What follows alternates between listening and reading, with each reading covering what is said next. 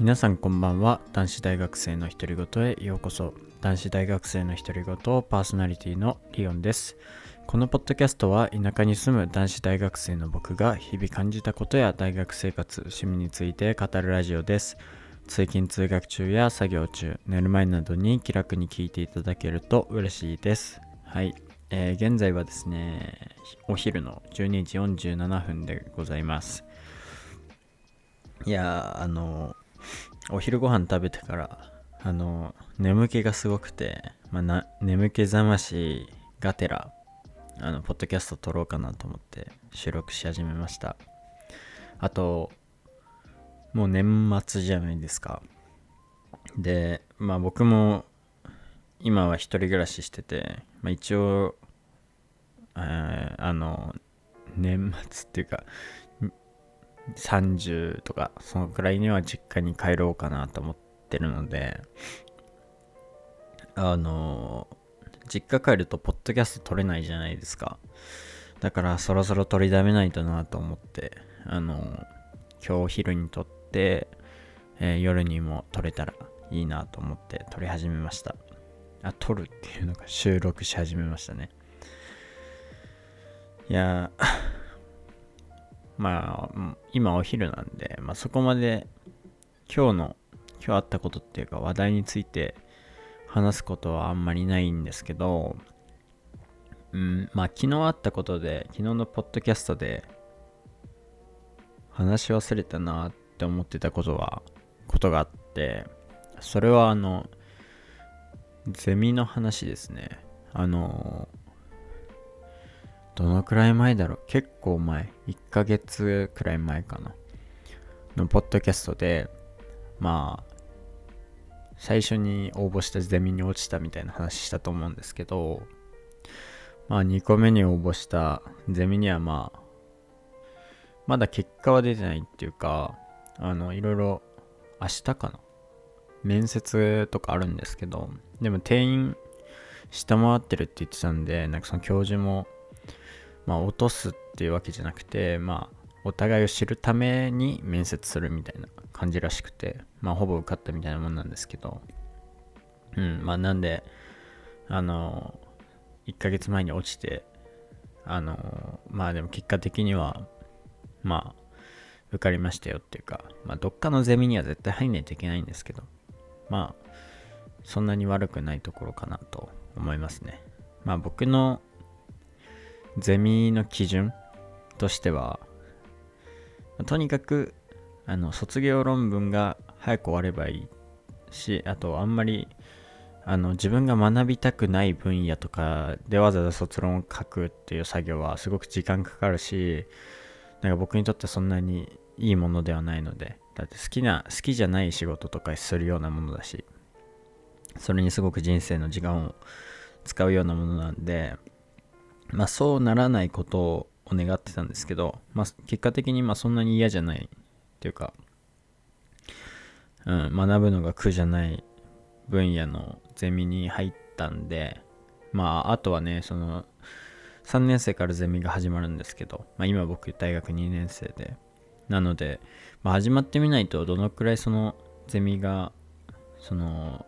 大変なのかっていうかそういうのは分かんないんですけどまあでも支障僕の普通の生活に支障がないというか何て言ったらいいんだろうな。僕の中でもう今第一優先はプログラミングなんですよ。まあ、なのでそれに支障が出ないというかむしろそれそのプログラミングやりながらでも全然いけるようなゼミだったらいいなと思いながらあのこれから過ごしますけどまあでも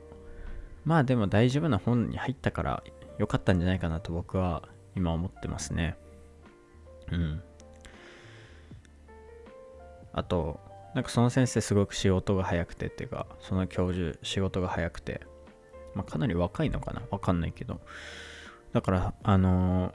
そのゼミの選考期間みたいのが1月中旬くらいまであるんですけど、あのー、もう早めに、もう年内に面接の日を設けてくれて、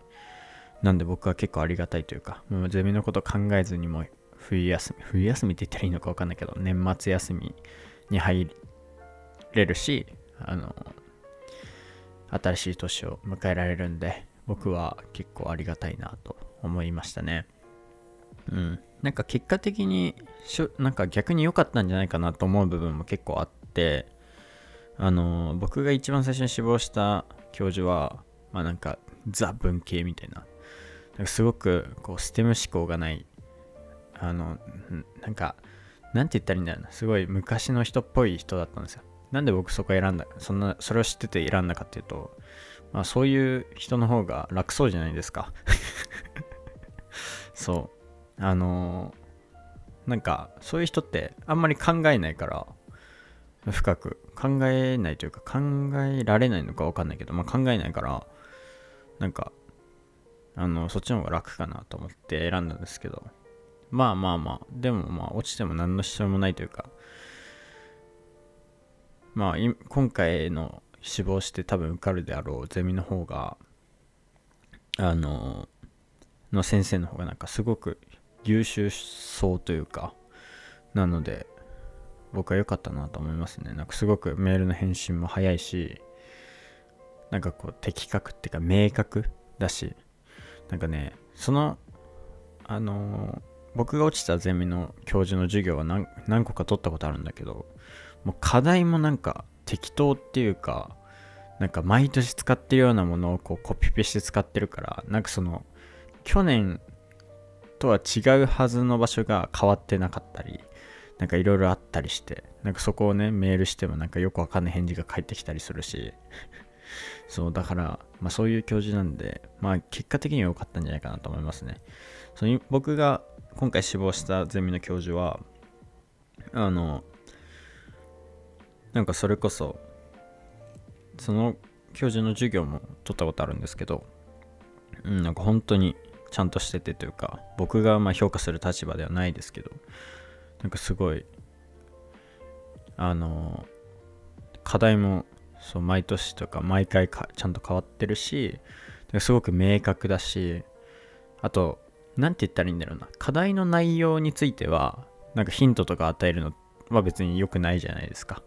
らそれは別にその個人のやっぱり能力を課題の内容では評価しないといけないから。でもその課題の内容以外の部分その参考文献の書き方だったりなんかそういうものだったりはすごく丁寧に示してくれたりしててこのサイトのこういうこのスタイルを使ってくださいねとか なんかそういうのをちゃんと添付してくれてなんかその評価すべき部分と別にここはそのみんな一律でも別にいいよねっていう部分それぞれの能力の評価にはならない部分っていうのをすごくちゃんと分けててくれてでなんかその課題の内容以外の部分っていうのはすごく丁寧にこう提示しててくれたりするしなんかすごくうんなんか 頭がいいと思うしなんか気を気の配れる教授なんで僕はなんか良かったなって。結果的にね見ればあの僕みたいな人にとっては良かったのかなっていうかそう思いますね。まああのまあ始まってみないとまあどんな感じかなんとも言えないんですけどまあその僕がこうやりたいことをやる時間が削られたりしないことを願ってますね。まあゼミにはそれを求めた求めてたというか僕はもうプログラミングっていうかまあその Python で、えっ、と、まあ、いろんなことができるようになりたいので、その時間が欲しいなって思ってたんで、それがあんまり削られなければ僕は、あの、何でもいいなと思ってたんで、し、で、それこそさっき一番最初に言ったけど、あの、やりたくない分野とか、興味のない分野のゼミに入っちゃうと、まあね、一からそれを学んだりしないといけないから、やっぱりそのゼミ以外で勉強時間を取ったりしないといけないわけで、なんかそういうのがないから、あの僕は良かったなって思いました。はい。まあそんな感じで、あの、まあ、先月落ちた話したんですけど、まあそんな気にしないでもらってというか、まあ、気にしてる人がはあんまりいないと思うけど、うん、全然大丈夫でしたよっていうか、むしろいい結果になりましたよっていう報告ですね。昨日あったことかな。うん。で、その、まあ、このゼミの話でもちょっとしてたけど、あの、中でも話したけど、なんかプログラミングについてちょっと、なんか思ったことっていうかいろいろ考えたことがあってなんかたまたまなんですけど今日筋トレ今日の朝筋トレしてた時にまああの筋トレって、まあ、ずっと続けてやるわけじゃないんですよ。1種目終わって1セットその中の1セット終わったらちょっと休むっていう風にするんですけど。その間にちょっと YouTube 開いて動画を見てたんですけど。なんかメンタリスト DAIGO さんの動画であの、プログラミング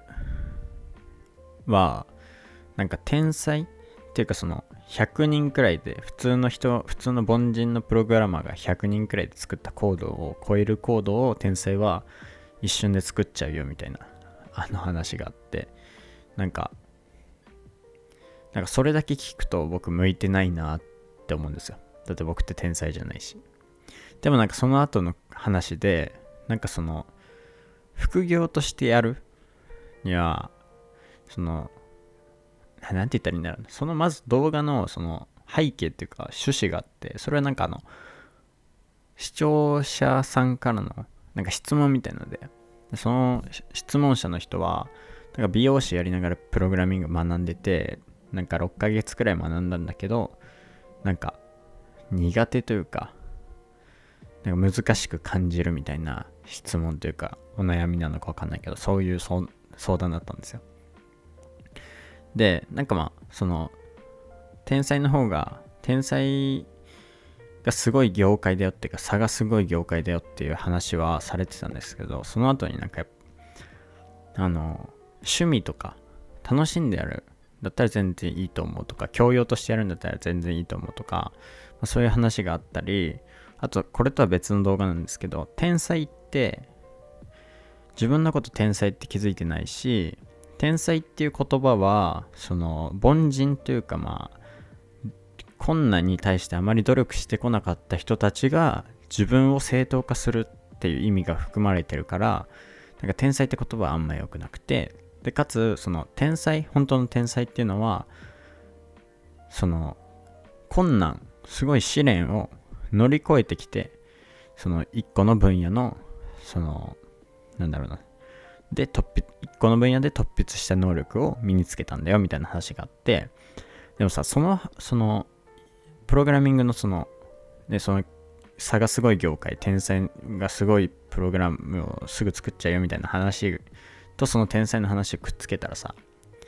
まあでもその天才たちもまあある種困難を乗り越えてきてるわけじゃないですか。そう考えるとね。で僕はさあのプログラミング難しいと思ったことは難しいっていうか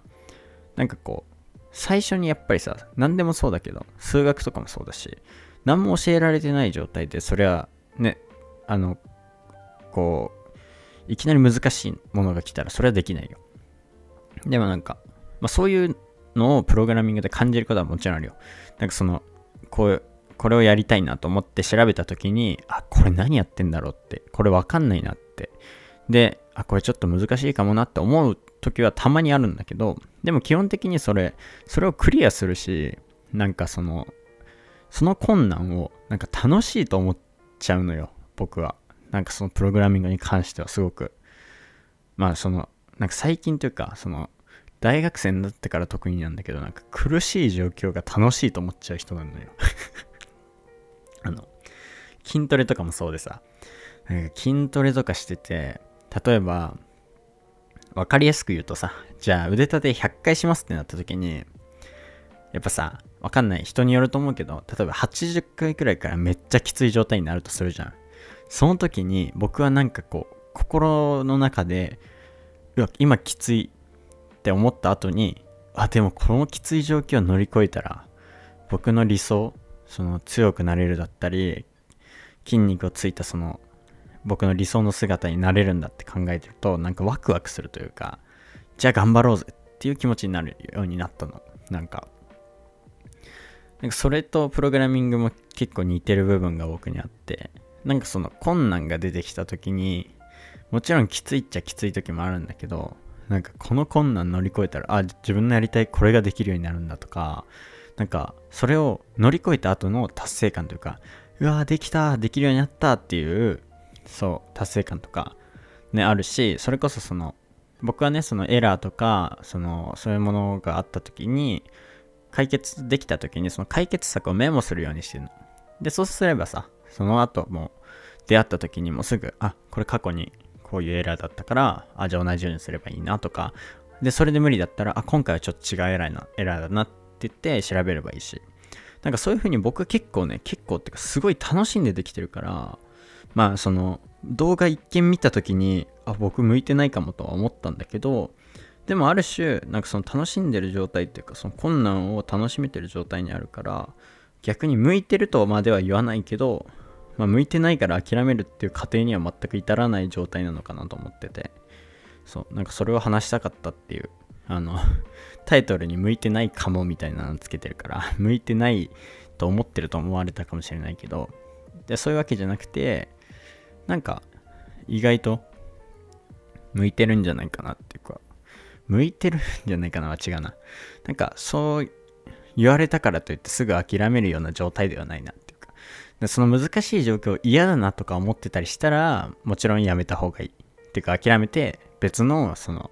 自分が得意そうなものとかに手を出すべきだと思うけどやっぱり何でもそうだけどまあ、ある程度続けてからじゃないとそれが本当に好きかどうかなんてわかんないし。でそんななんかそのなんて言ったらめっちゃ初歩的なほんと始めたばっかりの初歩的な段階でその難しいって考えて諦めるようなもようなことをする状態ってあの正直何事もそのうまくいかないと思うんですよあの言ったらサッカー始めました。リフティングできません。じゃあサッカーやめますみたいなもんだから、なんかその、そういうのは、ちょっとその、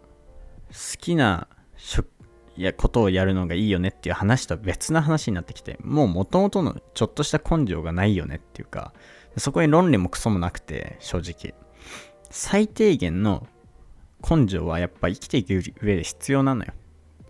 だからなんかそん考えると、まあ僕はなんか、まあ向いてないのかもしれないけど、わかんないけど、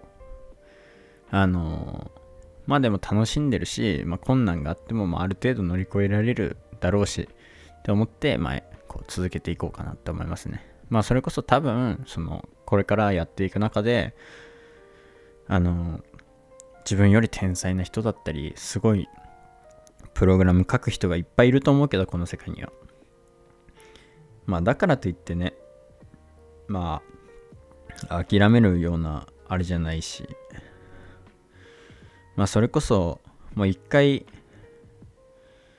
なんかサッカーっていう分野で諦めてるからなんかそれを考えるともう諦められないなというか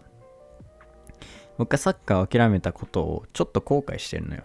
まあ前にも話したと思うけど僕はサッカー諦めたというか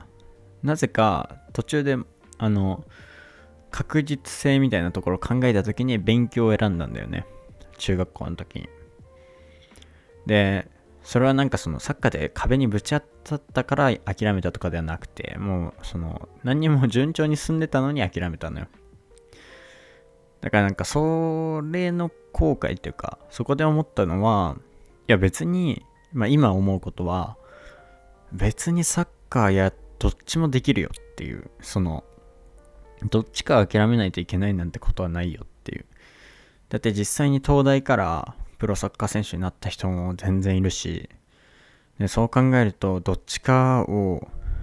どっちかを選ばないといけないっていうことはないと思うし、だからなんかそういう後悔があるから、やっぱり僕はなんか簡単には諦めたくないなと思ってて、うん。だから、まあ、まあそういうさっき言ったようなそのメンタリスト DAIGO さん切り抜きなんだけどねこれは。動画見て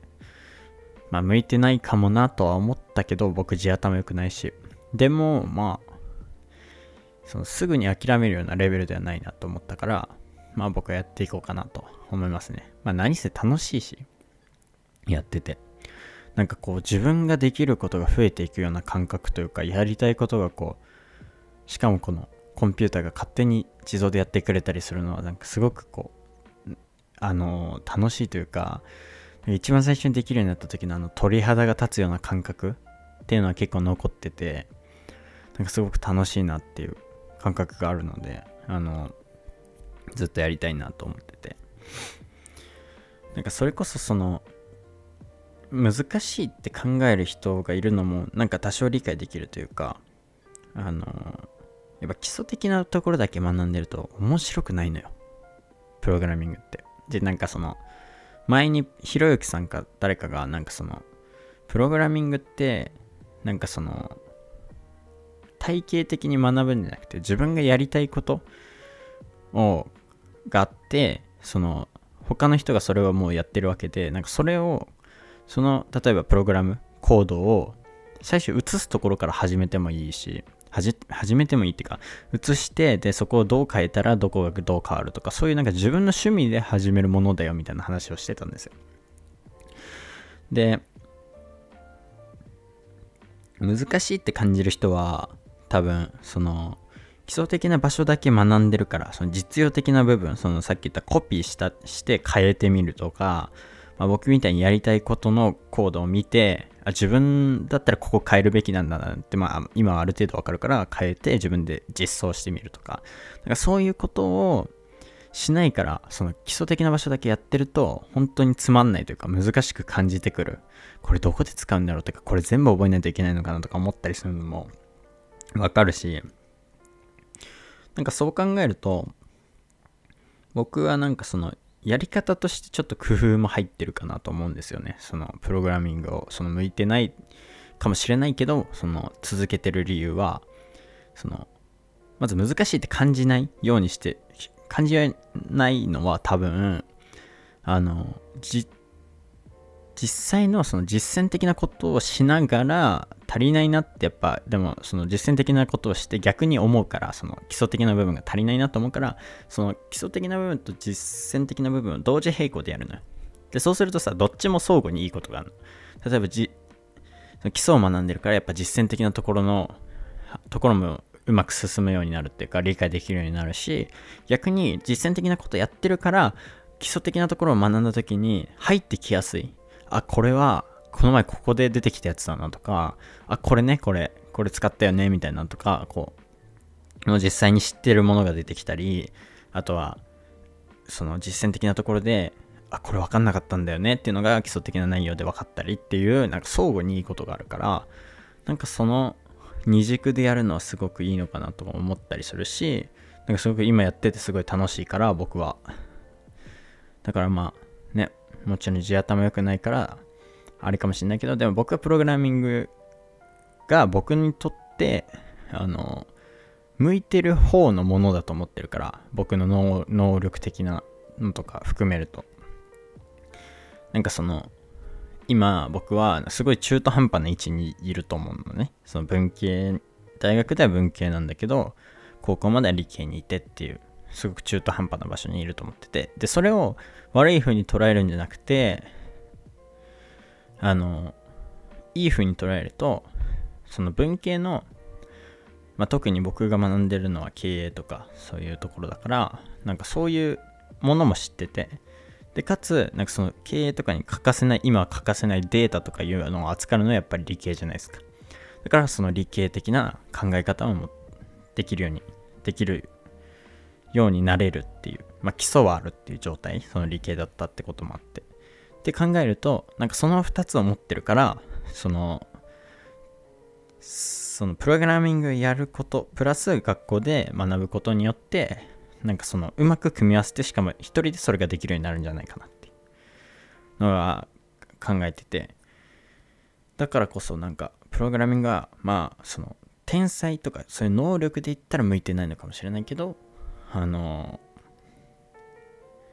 その何ていうの状況としてまあ、あと基礎的なその土壌として持ってるものとしてはすごく向いてるのかなと思うからまあねそんなまあそのね僕は天才かどうか今わかんない状態って言っても過言ではないからまあ過言じゃないっていうかまあ天才ではないけどないと思ってるし、まあ、過去からしても僕は地頭は良くないからいずれ本当に壁にぶち当たる可能性もなきにしもあらずだけど、でも、まあ、今までいろんなことをやってきた中では、まあ、向いてるっていうか、やりたいなって自分が思える。好きだし、なんか得意になれそうな感じがするし。だから、まああの、うん、なんかその動画見て向いてないなのかもなって思ったけど、まあ、僕は続けていこうかなっていうか、結論出てるからあんま話す意味なかったかもしれないけど、って思ってますね。うん、なんか一瞬心を折れかけたよ え、マジかって、そういう業界なんだっていう。まあ確かにそういう業界っぽいなとは思うんだけど、やってて。でも、うん。でもなんか、いろいろこう、僕の状況、その、その僕が見た動画の質問するした人は、質問者と僕の状況は絶対違うから、全然違うから、そう考えると、まあ僕は全然いいのかなって思うし、うん、なんかそれこそ、その、メンタリスト DAIGO さんの D ラボっていうサービスの、その、サービスのプログラムを書いてるのはその弟さんらしいんだけど、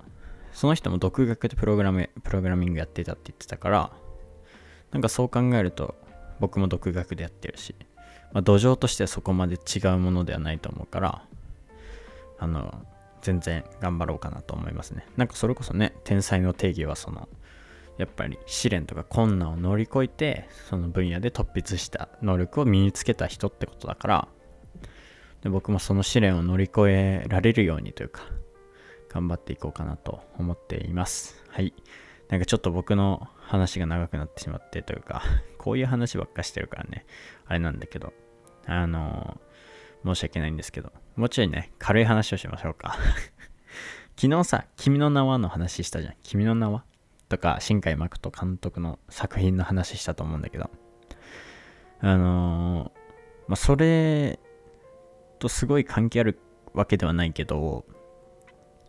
あの、新海誠監督の作品の主題歌って基本的にラッドウィンプスが歌ってるじゃないですか。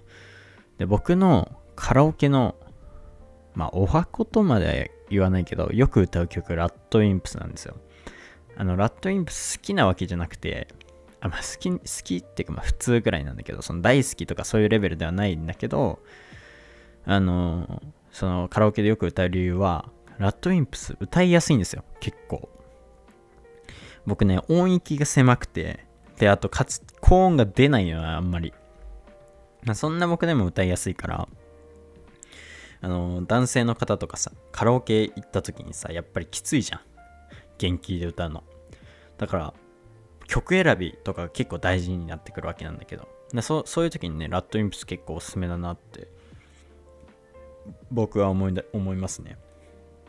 あの、あんまり曲名を 覚えてるわけじゃないけど、なんかね、一時期というか、そのカラオケで歌う歌わはないは関係なしにして、なんか一時期その高校生の頃に、ラッドインプスをよく聴いてた時期があるんですよ。なんかその時の、その、その時に、その、ラッドインプスのなんか、プレイリストみたいなのが Spotify にあるんだけど、それをこう、もう回し回し聴いてて、知らない曲も全部含めて。だからなんかその、ある程度全部ラッドインプスの曲知ってて、あの、だから、そのカラオケ行った時に、歌おうって思った時に、もう大体のメロディーとか大体の歌詞が分かってるから、なんかすごい僕はね、入りやすかったんですけど。でもなんか、ラッドインプス全部知ってなくてもいいと思うんで、なんかその1個でいいから歌いやすい曲とか作っとくとカラオケでいいのかなって思いますね、僕は。どうなんだろうね。高校生とかってカラオケ行くのかな？僕が高校生の頃は、その、定期テスト終わりに僕親友、5人組のなんか親友みたいなグループがあるんですけど、そのみんなと、えっ、と、ご飯行くプラスカラオケに行ってましたね。で、その時に、まあ、高校生の頃は結構声高かったから、あの、歌いてたんだけど、大学生になるとね、あの、声が結構低くなってきて、あの、上の音が出なくなってくるから、なんかそうするとさ、やっぱり特にだけど、ミセスグリーンアップルとかさ ね、あの、大森元気さんだっけ？合ってるかな？大、ん やばい、名前忘れちゃった。あの、ミセスグリーンアップルのボーカルの人とかさあと女性歌手とかのさ歌って歌いにくいのよ。もう上が出なくて。だからなんかそのその男性の方とかはラッドウィンプスおすすめですね。多分女性の方はね結構みんなほとんどの曲歌えると思うから高音出ると思うし。すごい羨ましいんだけどそれは。だからねその男性の方はラッドウィンプス結構おすすめですよ。あとそうあじゃあこの今回のポッドキャストの質問はカラオケのお箱皆さんのカラオケのお箱を教えてくださいっていう質問にしようかな。あのなんかおすすめのあったら僕にも教えてください。僕高音出なくてきついんで。そう裏声なら出るんだけどなんかさ裏声でサビを歌い続けるの変じゃん。さすがに。だからなんかそこのバランスもちょうど取れる曲がいいな僕は。あ僕があと得意な曲得意っていうかその僕が歌いやすいなと思う曲はえー、なんだろうな。栄光の架け橋とか。知ってるかな？今の若い人とか。僕は結構ドンピシャまでは言わないけどまあその曲を聴いてる人が多いかなっていう世代にいると思うんだけど。あのゆずの栄光の架け橋とかあとはなんだろうな、ね、ラッドウィンプスの曲は結構歌いやすくてあとはなんだろう。他あんま今パッと思いつかないですけどああ清水翔太さんとかのあの歌は歌いやすい。花束の代わりにメロディーをとかは歌いやすいかな。なんかまあそういうのかな。